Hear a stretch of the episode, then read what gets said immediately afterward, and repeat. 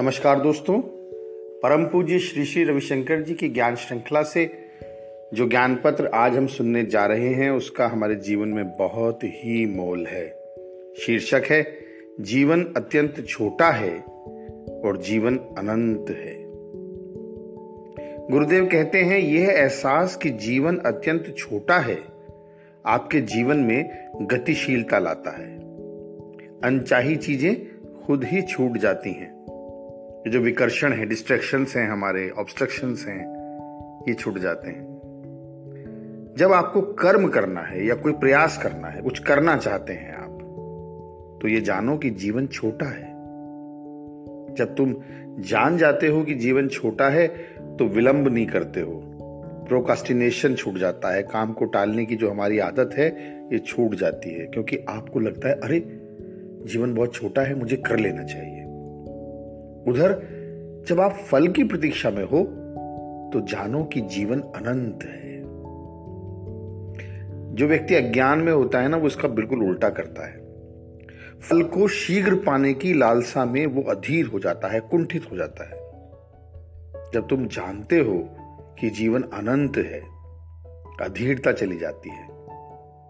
जब तुम किसी से यह अपेक्षा रखते हो कि वो तुम्हारे उपकार का बदला चुकाए या आप अपने ही सत्कर्मों का फल पाना चाहते हो, तब बहुत जल्दी रहती है आपको।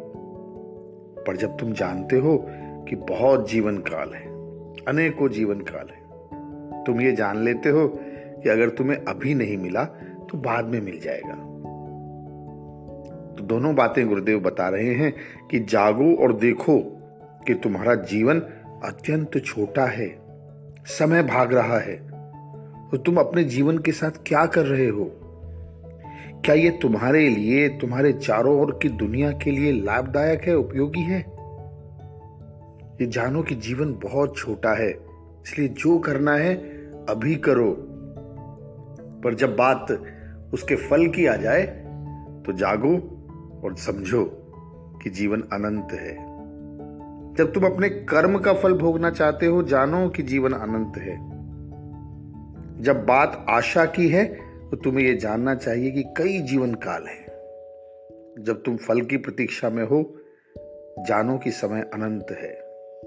यदि कोई तुम्हें धन्यवाद नहीं देता या तुम्हारा लाभ उठाता है, उन्हें भी धन्यवाद दो, क्योंकि बाद में वो तुम्हें ब्याज समेत चुकाएँगे। इसलिए किसी को भी इस बात से दुखी नहीं होना चाहिए कि उसकी प्रशंसा नहीं हुई या उनका लाभ उठाया गया। जान लो कि तुम्हें भविष्य में ब्याज समेत चुकाया जाएगा।